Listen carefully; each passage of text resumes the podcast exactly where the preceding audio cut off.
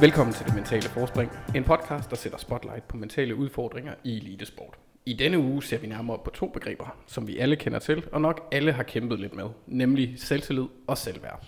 Og i den her scene er det jo heldigt, at jeg sidder over for en mental træner, Henrik Jarsbæk. Hej Henrik. Hej hej. Nu er selvtillid og, og selvværd er jo, ja, som sagt, begreber alle kender til, men de er måske en, en, en, en smule vage i det. Hvordan ser du på selvtillid? Ja, der er jo mange definitioner af selvværd og selvtillid, og der er også mange gange, hvor det går hånd i hånd, og folk synes, det er lidt øh, det samme. Men altså selvtillid, det er først og fremmest det er en midlertidig størrelse. Det er meget vigtigt at pointere, at det er ikke noget, man bare per definition har eller ikke har. Det er noget, man kan få, og det er også noget, man kan miste igen. Så selvom jeg har selvtillid lige nu, så kan jeg godt have mindre selvtillid eller dårlig selvtillid i andre domæner, i, for eksempel i aften eller, eller i morgen, eller hvad det så er. Øhm, selvtillid, det er så meget med, har man tillid til det, jeg selv skal gøre? Har jeg tillid til, at jeg kan tør at tage straffesparket, øh, straffekastet, eller jeg tør at tage diskussionen, eller at tage ordet ind i omklædningsrummet, når der er et eller andet, der ikke er, som det skal være. Vores selvværd er mere sådan, øhm, hvor tilfreds er man med sig selv, altså dels sine egne styrker, men primært også sine egne fejl og svagheder, hvor meget hviler man lige præcis i det. Øhm, så ja, selvtillid er en midlertidig størrelse, og det er meget kontekstafhængigt, og selvværd er meget sådan med øh, holdningen til en, til en selv. Er jeg god nok? Er jeg værdig til det her? Har jeg egentlig fortjent det her? Eller som nogle andre fortæller sig selv, hvis man har måske et dårligt selvværd, ej, jeg er bare heldig her, eller det har jeg egentlig ikke fortjent, eller det er bare fordi, jeg bliver overhældt på et andet tidspunkt. Det vidner måske lidt mere om dårligt selvværd.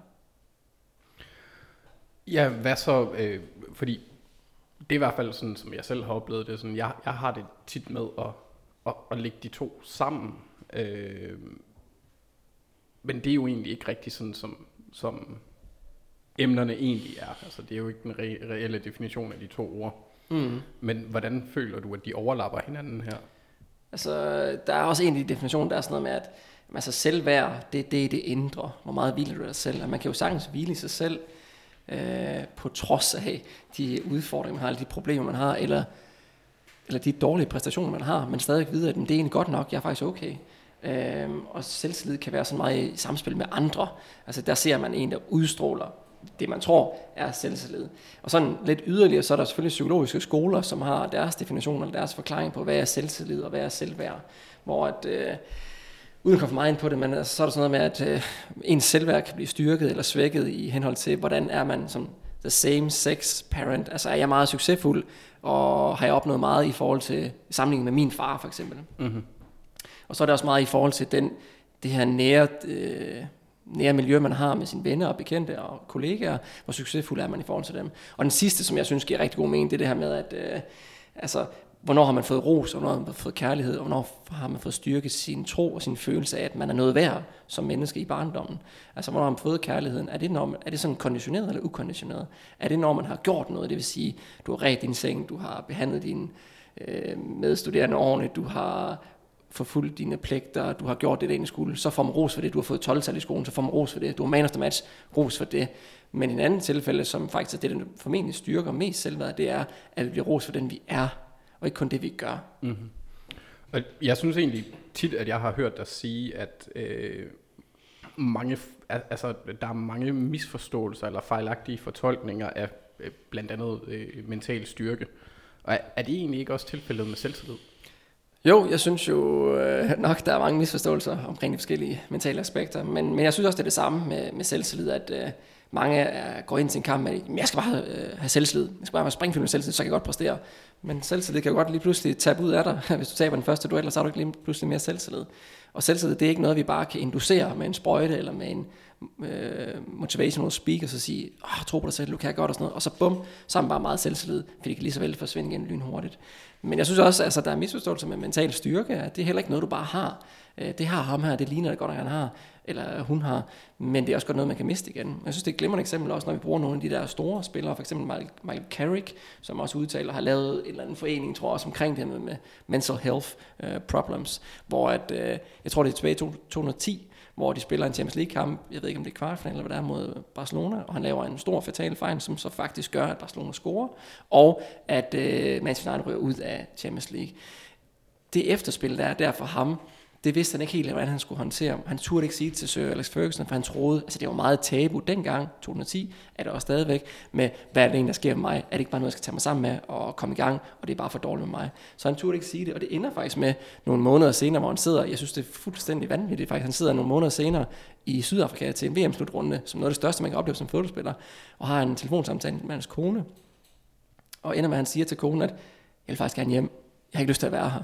Altså en så dygtig, jeg tror faktisk næsten, han var anfører, det ved jeg ikke, om han var, men, men stadigvæk profileret spiller på det engelske landshold, som siger til konen, jeg har ikke lyst til at være til VM-slutrunden i fodbold, som vi har kæmpet for i fire år og kvalificeret os til. Jeg vil gerne hjem igen, på grund af en mental udfordring eller mental problem. Så selvom Michael Carrick tidligere har haft meget selvtillid eller meget mental styrke, så forsvandt det lige pludselig igen. Og det synes jeg også er meget der med, at selvom du er elitespiller nu, eller du er ungdomsudøver lige nu, og klarer det rigtig godt, jamen så er det ikke ens betydning med, at du faktisk har en, øh, en, en brugermanual til, hvordan skal jeg håndtere det her mentale spil, de mentale udfordringer, som kommer lige pludselig på et eller andet tidspunkt. Det har man altså ikke bare lige per definition. Det får man først, når det er, man oplever dem. Det ser man også mange udlandsdanskere, som ryger afsted, så mange unge spillere. Ikke? Altså, der bliver man virkelig modne. Men der står der så så for nogle udfordringer, som du ikke har prøvet før i livet. Og der finder man så også ud af, hvordan skal man så håndtere de her situationer. Så det er noget, man kan lære. Men den, hvad kan man sige, misforståelse, eller, eller, eller den tanke, man får, når man skifter fra at, at, at være en spiller med selvtillid, for eksempel Michael Carrick, som man også, altså, hvor at han, han har været en central figur på en række Manchester United-hold i nogle år. Øhm, når man får den forståelse, altså hvor stammer den måske, altså forståelsen, hvordan bliver det skabt, øh, det billede eller skabelsen af en selv med, dårligt, med dårlig selvtillid? Ja.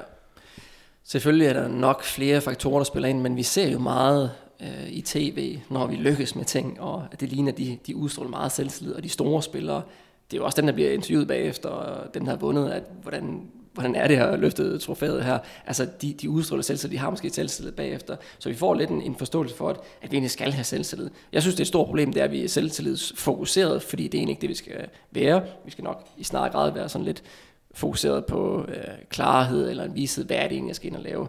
Men det her med selvtillid, det, jeg synes også, den kommer til udtryk for mange udøver, på grund af, at vi laver de her fejlberegninger. Altså, at hjernen analyserer alting for os, og analyserer forskellige situationer, hvor, hvor højt skal jeg tale ind i podcasten her med decibel i tonen og stemmeføring og sådan noget. Det sker egentlig på meget automatisk niveau. Jeg tror også, de fleste har prøvet sådan derhjemme at tage en, nu drikker du nogle sodavand, Anders, ikke? Men altså, mm. eller tage en mælkekarton, ikke? Og så, man troede, den var fyldt, men så er den pludselig tom, men så tillægger du den for meget kraft, og så flyver den op i vejret. Sådan der, ikke? Altså, der laver vi de her ubevidste analyseringer af, hvad der foregår i situationen. Det gør vi også som spillere, og der laver vi de her fejlberegninger, fordi at jeg analyserer mig selv, for eksempel til opvarmning, med at åh, jeg kan godt mærke lidt baglåret, eller min ankel, som jeg har lidt problemer med, den er sgu lidt, øh, den er lidt træ, det, det, det, spiller måske ikke helt, og jeg føler faktisk en nervøsitet, jeg kan mærke lidt øh, ja og stik i maven, og min tanke er måske, jeg har det ikke lige hele dag, jeg har haft en dårlig kamp sidste runde, jeg skal virkelig gøre det godt i dag, for ellers bliver jeg bare smidt af holdet, og negative tanker, altså, hvor det, det emotionelle eller mentale stadie måske er lidt negativt, og det tager vi på den ene side af ligningen og sammenligner det, eller vurderer os selv med det, vi ser over på den anden side af banen, hvor vi ser modstanderne, der varmer op, og de ser godt nok stærke og hurtige og energiske ud, og de går og pjatter med hinanden, de har det rigtig godt socialt, så derfor må de være meget bedre. Så der sammenligner sammenligne vores indre med deres ydringer, og det er en kæmpe fejlberegning, som egentlig også gør, at den kamp, den vil man altid tabe, uanset hvad man er som person, uanset det er Zlatan eller Ronaldo eller hvad det så er. Hvis man sammenligner vores indre med deres ydre, så taber vi kampen. Og det er jo, det er jo altså, for eksempel, det, jeg får den her tanke nu, når jeg, når jeg hører dig sidde og sige det her, at når man hører om spillere, der bliver skadet, øh, og så skal spille med den skade, det er måske ikke en, en alt for alvorlig skade, så vil de øh, kropsmæssigt automatisk kompensere for enten hvis der er smerte i foden, og de ikke kan støtte ordentligt, så vil de flytte noget af vægten over på den anden fod, og den vil så blive overbelastet.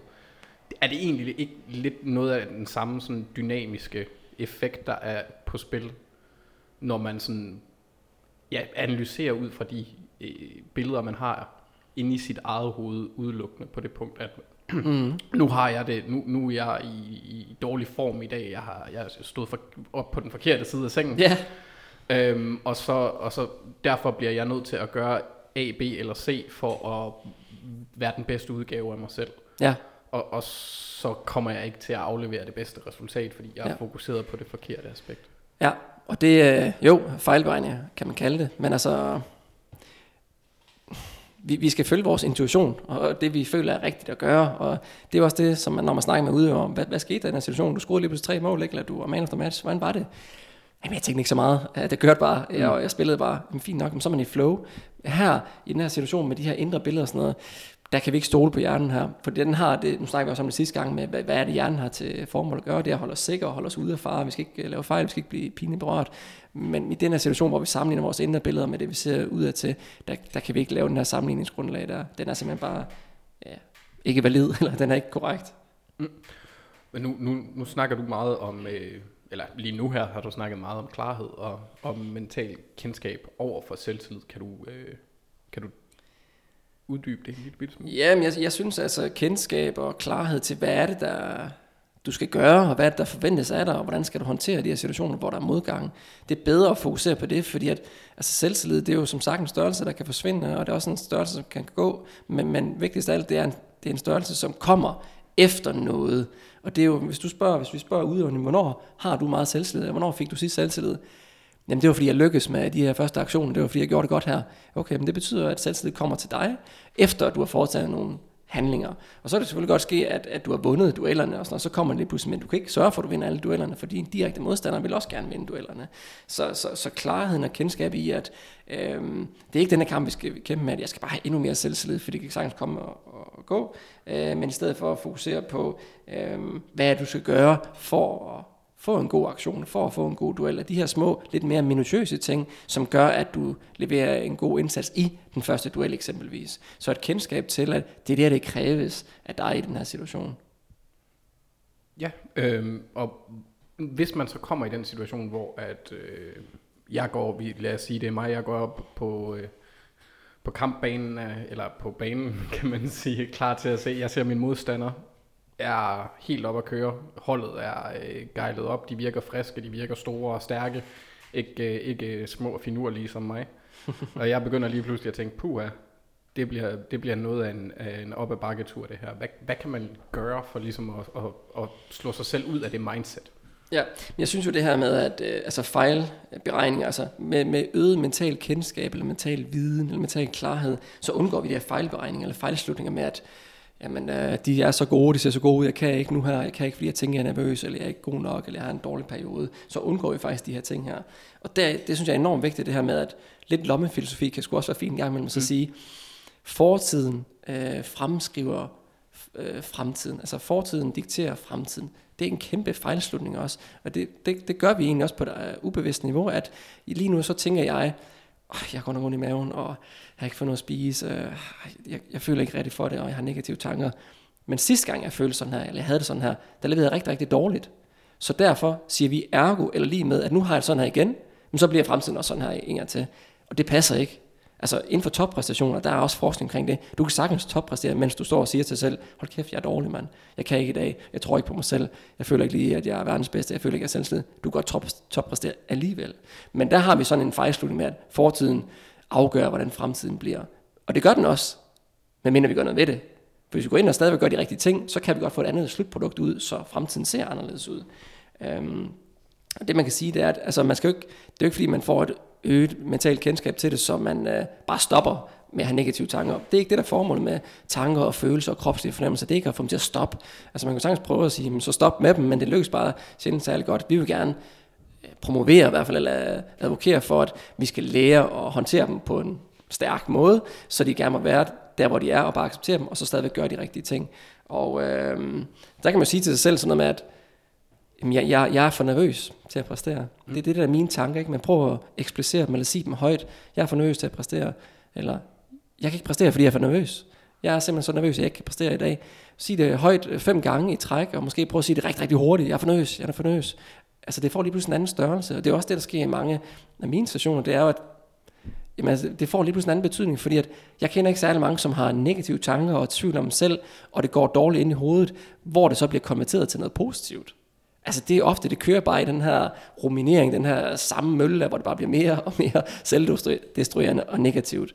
Så det, det er jo en øvelse, man kan prøve, og det kommer også fra et eller andet ACT-kursus, hvor man, altså prøv at sige det højt, mm-hmm. og sige det hurtigt, så får det lige pludselig en anden betydning. Og det, der er det jo sådan, det, det er nærmest lidt den klassiske person, der skal op til eksamen, sådan meget nervøs. Forestil dig dine øh, professorer nøgne, eller sådan den teknik, hvor man ligesom sådan prøver at øh, tage de bange anelser, man har inde i sit hoved, og så sætte dem ud i virkeligheden, og så prøve, prøve at se dem fra en anden vinkel. Ja. Øhm, for ligesom at, ja, latterliggøre dem på en eller anden måde, kan man sige. Eller, Ja. eller, ikke Gør lidt latter, med dem. men ja, lige præcis, ja. at gøre dem, gør dem knap så alvorlige i forhold til, hvordan man selv fortolker Ja. dem. Ja, det er så rigtigt, fordi at, øh, hvor alvorligt er det lige egentlig? Altså er det noget, øh, du dør af? Det er det formentlig ikke. Men, men det får bare en anden betydning, når vi kommer ud, og så er det sådan lidt, Nå, okay, det havde måske ikke lige den der størrelse eller den der indvirkning på mig. Og nu har jeg egentlig sagt det. Altså der er også rigtig mange, det ved jeg for eksempel fra min far, han underviser på universitetet, ikke, og professor der, og så siger han også altid til, øh, før de skal til eksamen, hvis der er du nervøs, så sig det lige til mig inden. Og så siger 80% af dem, siger, jeg er godt nok nervøs i dag. Og så siger han, lige snart jeg har sagt det, "Nå, men så begynder de at fokusere på, mm. på det, inden de skal ind og forsvare. Altså, bare, bare kom ud med det, så får det lige pludselig en anden størrelse. Ja, og det er jo også lovligt at, at være nervøs, og øhm, 100 procent, ja. Ja, så, så det er jo også, altså igen tilbage til, hvordan man håndterer det, er, er, er jo netop det centrale her for os, men som du også nævnte tidligere, så er det, så er det både selvtillid og selvværd noget, man kan, både, eller selvtillid noget, man kan miste, og noget, man kan få igen og mm. op, oparbejde. Og det har vi jo set eksempler på, øh, meget etablerede sportsstjerner, Yes. der har været ude og, øh, og fortælle om deres oplevelser og deres øh, angst i, øh, altså sent i deres karriere faktisk, Ja. øh, hvor man blandt andet øh, øh, Gianluigi, Gianluigi Buffon og, Mhm. mm-hmm. og Don Andres Iniesta, Don øh, Andres, yes. begge to har været ude og, og kommentere på det her emne, og det er egentlig mm. også noget, vi ser lidt, øh, lidt oftere. Ja, Øh, eller i hvert fald det sker, det, det hænder hyppigere, at atleter de nu går ud og tilkendegiver det her ting, og det er jo selvfølgelig en positiv ting. Ja. Men lige præcis de to, øh, har du noteret noget vigtighed i? Hvad, hvad var der specifikt specielt ved, at, at de gik ud og kommenterede? altså jeg mener, at det var en af Buffons første sæson. Jeg ved ikke, om det var Juventus eller Parma måske, men, men han fik præstationsangst, og turde ikke præstere. Øh, jeg kan ikke huske den konkrete case der, men han var bare ude og udtale, det her det har jeg faktisk lidt af, og det havde jeg aldrig nogensinde set øh, for mig komme, at det, at det skulle jeg opleve. Og Iniesta får det også forholdsvis sent i hans karriere, hvor han får et mental breakdown, og jamen, altså, havde du snakket med Iniesta, da han var 16 og 18 år, da han spillede på La Masia Akademiet i Barcelona, eller de første mange år i hans seniorkarriere i Barcelona, altså, han slog godt nok sen igennem, ikke? men så vil han formentlig tænke ligesom alle mulige andre ude, og tænker, jamen, det er ikke noget for mig, altså det der, det, det har ikke noget med mig at gøre, det er ikke noget, jeg oplever. Men lige pludselig kommer det, for selv det de aller, aller bedste. Og der er det det her med den her brugsmanual, altså ved vi, hvordan vi skal håndtere de forskellige situationer.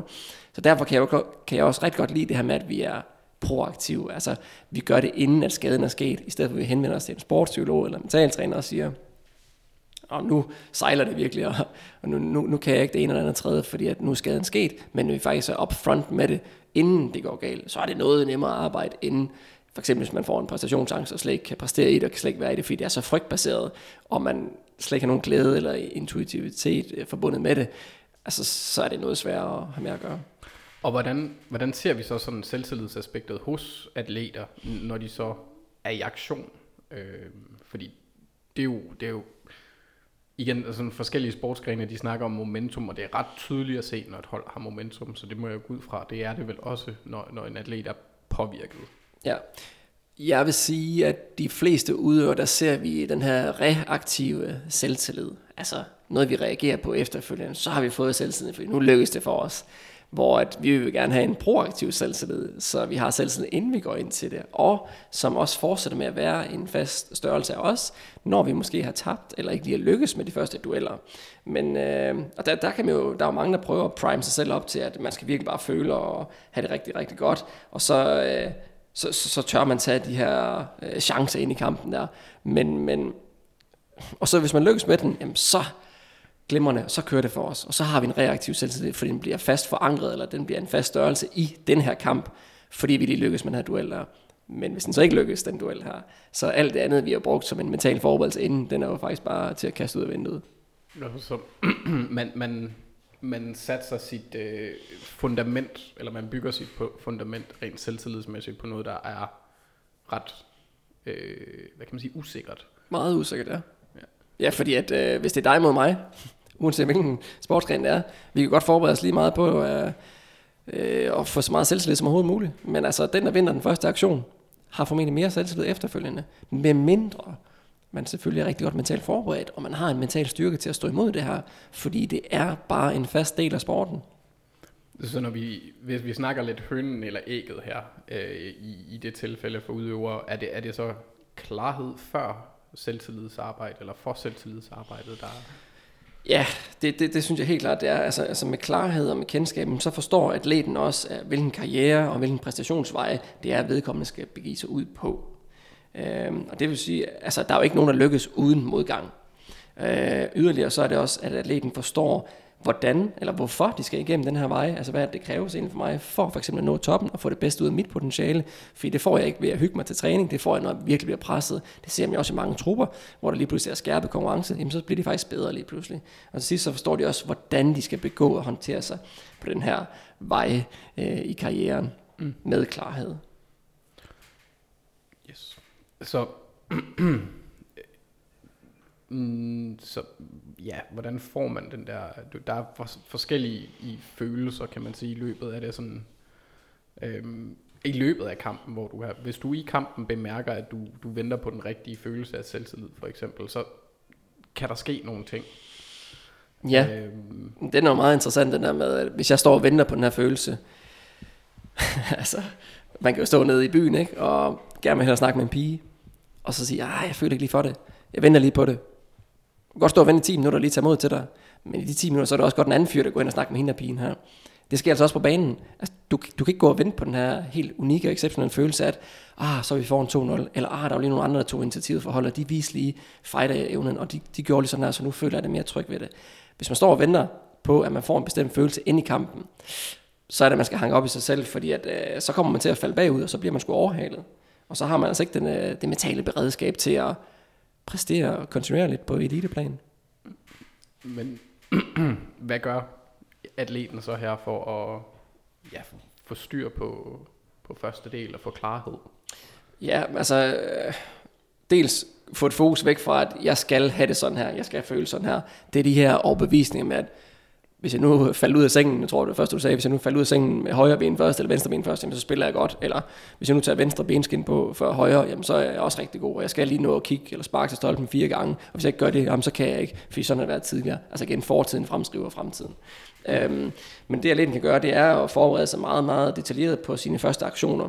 Hvordan er det, du skal ind i de her første aktioner, og så lad være med at have fokus på vind eller tab i, i duellen, og så kommer selvtiden så derefter. Så forbered dig på, på aktionerne, som er de første, du skal ind og levere. Det kan fx være for en offensiv spiller, lad os så sige, at jamen, det er vigtigt, at du kommer ind i kampen, og du er aktiveret. Jamen altså, kan du så løbe ned i forsvaret for at få bolden, hvis du ikke har været aktiveret i de første 10 minutter. Men det er jo en måde at håndtere det på for vedkommende, fordi at så kommer det ind i kampen igen, så kommer man det her intuitive flow, hvor man måske ikke rigtig går og har en indre kamp, og faktisk ikke har fokus på selve kampen, men man går og kæmper, jeg har ikke lige følelsen, jeg har ikke lige selvtillid endnu.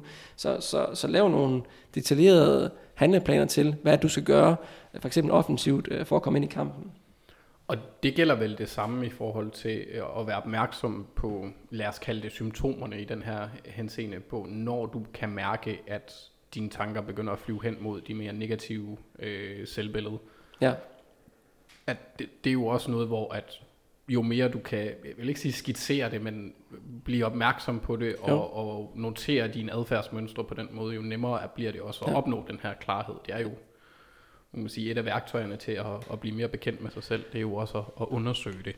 Ja, altså hvis du, hvis du ikke er klar over det, hvis du ikke ved det, så har du altså heller ikke særlig stor chance for at gøre noget ved det. Men hvis du godt kan mærke, at hold kæft man, de sidste 10 minutter, jeg har stået og kørt en indre dialog med mig selv om, at hvor dårligt det er, og hvorfor jeg ikke fortjener at spille jamen, så er det en god trigger point i fremtiden til at aktivere noget andet. Altså, det er ikke her, du er god, det er ikke sådan, her, det skal være. Så klart bevidstheden i, hvad er det, der foregår i dig mentalt det er alfa og omega, det er fundamentet, der skal bygges der, fordi hvis vi har en Azure, skarp og bevidst udøver, så har de altså ret god mulighed for at så navigere i det, og så handle korrekt på det.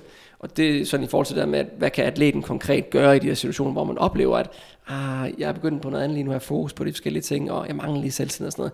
Der er det de her handlepunkter her, og de her handlepunkter, det er jo, hvordan Altså, hvordan skal du lykkes? Ikke bare resultatet af det, jeg skal bare vinde, men hvordan lykkes du med det? Og nu snakker vi før om en offensiv spiller, hvor kan sige en defensiv spiller. Der kan det fx være position i forhold til modstanderen. Hvor tæt skal du være på modstanderen for at få en fordelagtig position, så, du kan, så de kan mærke dig, eller det er meget vigtigt for mig, uanset om jeg vinder eller taber første duel, så kan jeg selv styre, at de skal altså mærke mig i første duel, fordi så kan jeg komme ind i det her intimiderende spil, det her mentale spil, der er mellem mig og min modstander. Øhm, og det kan sgu også være, at man skal tale sig i gang. Altså, det er der også mange spillere, der gør, og så hiver man sig selv op på den her måde. Det kan godt skal man ikke lige øh, i spilbesiddet de første 10 minutter, men så tale sig i gang ved at snakke med nogle af de andre, så man ligesom bliver aktiveret. Så det hele handler om, hvordan, og der er det meget rollespecifikt, selvfølgelig er det også specifikt i forhold til, hvilken sport er det, men, men, men hvad er din rolle, øh, Anders? Er du højre bak? Er du venstre fløj? Er du, øh, hvad, spiller du i dobbelt i tennis øh, eller i badminton? Okay, men hvordan kommer du så til at udtrykke med dine styrker her? Og altså, hvordan skal det ske? Og nu er der jo rigtig mange, altså selvfølgelig er det noget nemmere, eller det er det jo ikke nødvendigvis, men hvis man nu ikke selv er i stand til at, at se de her aspekter, hvad kan man, altså fordi der er jo unægteligt vil der være mennesker, som har de her, øh, den her adfærd, men ikke selv er klar over det, måske heller ikke er modtagelig over for, at det bliver påpeget. Hvad, hvad kan man gøre som, jeg vil ikke sige, træner, familiemedlem, ven, et eller andet, hvis man ser en, en, en af ens gode kammerater, eller spillere, eller søn, eller datter, der er ved at, og, hvor adfærden bare skøjter af, øh, og man ikke rigtig kan nå ind til dem. Ja. Uha, jeg synes øh, generelt skal vi jo huske på, at øh, som udøver, atlet, spiller, så har vi en træner, og det, der må vi forlade os til, at de har styr på at optimere og forbedre dem godt mm. nok, så forældre skal generelt set huske at sætte sig selv lidt til side og stole på, at trænerne gør deres arbejde godt nok. Men jeg synes, det er meget nemt med den her 10-20 sekunders regel. Øh, altså, jeg kunne godt lave et håndtegn til dig, ikke? Altså, mm. øh, 10 fingre her, Anders, ikke? 10 sekunders regel. Altså, fuck det, der er sket. Hvad er det, du gør i næste 10 sekunder for at lykkes med, eller for at komme ind i kampen igen? Gør et eller andet næste 10 sekunder, og så og hvis du så gør noget der, så kan også ske, at du mislykkes. Men så får du det igen. Næste 10 sekunder, Anders, det er det, vi har fokus på. Hvad er det, vi gør her? Der skal, helt, der skal helt op i modstander, eller der skal jeg lige hjælpe en anden. Går lige over og snakke med vedkommende her. Der prøver jeg at påvirke dommeren, whatever det er. Det lykkes heller ikke. Nå okay, jamen 10 sekunder igen. Anders, hvad kan du så gøre i 10 sekunders regel nu? Jamen, finde ud af et eller andet, fordi ellers så begynder vi at have fokus på ah, tidlige aktioner og sådan noget. Vi kan ikke lave noget om det alligevel. Aldrig nogensinde nogen, der har fundet ud af, hey dommer, kan vi ikke lige prøve at tage den duel om igen? Altså, det kan ikke lade sig gøre alligevel. Men, men, men, men, men lav den her med, hvad så de næste 10 sekunder? Gør et eller andet her. Altså du bruger formentlig også den her 60 sekunders regel ude i køkkenet, når du har tabt et stykke chokolade eller, eller andet, og så tager man den op ikke her. Men her kan vi bruge 10 sekunders reglen til at komme ind i kampen igen, gøre noget i næste 10 sekunder, og på et eller andet tidspunkt, det kan godt ske, at du har en rigtig, rigtig dårlig kamp, du mislykkes rigtig, rigtig mange gange, men hvis du stadig fortsætter med at gøre de rigtige ting i de næste 10 sekunder, hver gang du kan aktivere dig selv til det, jamen så har du faktisk mental styrke i min optik, fordi du gør de rigtige ting. Og på et eller andet tidspunkt, 7. i 13, ikke? Jamen, så lykkes du også i de her 10 sekunder med at gøre de rigtige ting, hvor resultatet så også bliver et produkt, som er godt, og så får du måske lidt mere selvtid, du kommer lidt mere ind i kampen igen, og så kører du lidt mere i flow. Og det var så alt, hvad vi havde på programmet for i dag. I næste afsnit kommer vi til at kigge på den lidt mere praktiske tilgang til de her mentale udfordringer, hvor vi kommer til at snakke om, hvordan du griber dem an, håndterer dem og kommer videre. Vi lyttes ved.